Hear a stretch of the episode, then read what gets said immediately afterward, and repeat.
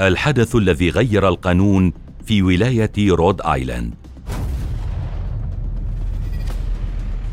نسمع العديد من قصص القتلات المتسلسلين وتترك تلك القصص اثرا غريبا من الخوف والدهشة في أنفسنا. لكن من غير الاعتيادي أن يكون القاتل قاصرا وأن يقوم بجرائمه بلا اكتراث وببرودة قلب.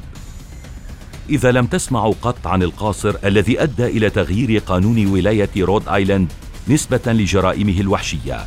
تابعوا معنا لتتعرفوا على غريغ برايس. القاتل المتسلسل يعرف بحبكة مخططاته وبذكائه المؤذي فهو يضع الفريسة أمامه يبحث عن طرق للوصول للهدف ويسير على خطى أكيدة لكي لا يتم كشف أمره. وهكذا كان برايس ابن الثالثة عشر من عمره ذكي لدرجة الخطورة.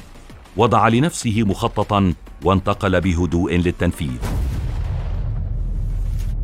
إذ في ليلة السابع والعشرين من يوليو من عام 1987 وقعت أولى الضحايا تحت رحمة الطفل حيث اقتحم منزل سيدة تبلغ من العمر 28 عاما تدعى ريبيكا سبنسر في منطقة وورويك وطعنها أكثر من 58 طعنة متفرقة في كافة أنحاء جسدها.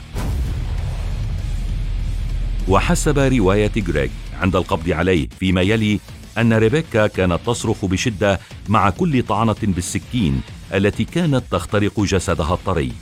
كما وأنه روى بكل استمتاع بأنه شعر بعظامها وهي تتكسر.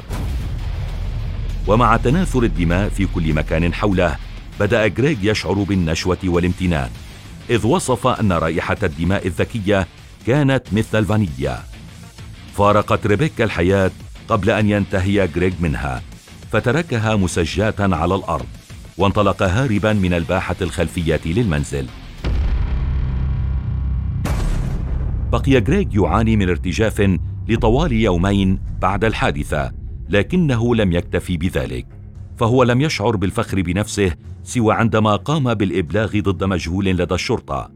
فحين لم يعثر رجال الشرطة على أي أثر لبرايس شعر بلذة الانتصار.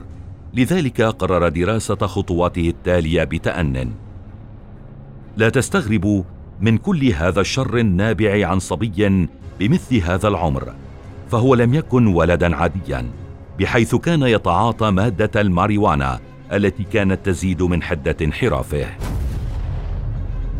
وما إن بلغ غريغ 15 عاما أي بعد امتناعه عن التعرض لأحد لطوال عامين لكي لا يلفت الأنظار نحوه قام بمهاجمة سيدة تدعى جون هيتن تبلغ من العمر 57 عاما وابنتيها ميليسا وجينيفر البالغتين من العمر عشرة أعوام وثمان أعوام. اتبع غريغ الأسلوب نفسه في اصطياد وفي القضاء على ضحاياه فسحق جمجمة كل من الأم وابنتيها. ولم يكن يشعر غريغ بالرضا إلى أن يغرز السكين ويسمع التكسر داخل أجسادهن جميعا. وقد حيرت الأطباء الشرعيين قسوة وشدة الطعنات التي تلقتها الضحايا فكانت عمليات الطعن وحشية لدرجة أن المقابض كسرت السكاكين التي استخدمها برايس. فظلت الشفرات عالقة داخل أجساد الضحايا. لم يكن إلا القليل من الوقت حتى تمكنت الشرطة من تأكيد شكوكها بجريج الذي اكتشفت بصماته وكان بهذه الحالة المشتبه فيه الأول. وإثر القبض عليه اعترف جريج بكل جرائمه وكان تحت تأثير نشوة المخدرات. وبذلك وضع رجال الشرطة جريج وراء قضبان السجن في عام 1989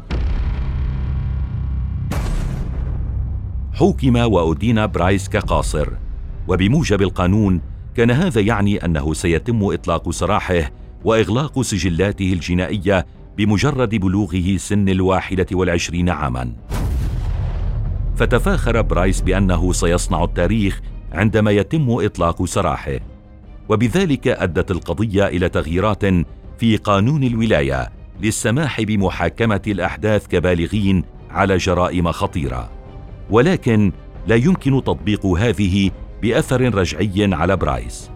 نظرا لحقد الرأي الشعبي شكل سكان رود آيلاند مجموعة المواطنين المعارضين لإطلاق سراح غريغ برايس للضغط من أجل استمرار سجنه بسبب وحشية جرائمه ورأي علماء النفس في الولاية بأنه مرشح ضعيف لإعادة التأهيل. وكان برايس يزداد وحشية في تصرفاته وسلوكه في السجن إذ خلال فترة حبسه تم اتهامه بعدد من الجرائم الإضافية بما في ذلك التحقير الجنائي لرفضه التقييم النفسي والابتزاز بتهمة تهديد ضابط الإصلاحيات والاعتداء على سجناء آخرين. وانتهاك المراقبة بسبب المشاجرات أثناء وجوده في السجن.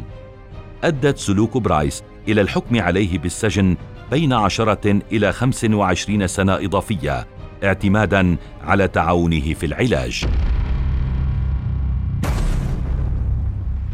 لم يبد غريغ يوما الندم على ما قام به من جرائم وحشية بل إنه استمر بالنهج نفسه مما أوصله إلى زيادة في سنين السجن. ومن الواضح عدم تعاونه مع السلطات للعلاج أو التحسن. ويقول غريغ أن تنمر بعض الأطفال أصحاب البشرة البيضاء عليه وهو صغير جعله يحقد على أصحاب البشرة البيضاء. لذلك اختار ضحاياه بتأن من سكان حيه وأرغمه على الانتقام. فأنتم هل تعتقدون أن التنمر يمكن أن يؤدي إلى تحول المرء إلى قاتل بلا قلب؟ أم أن غريغ برايس استعمل التنمر حجة للتملص من جرائمه؟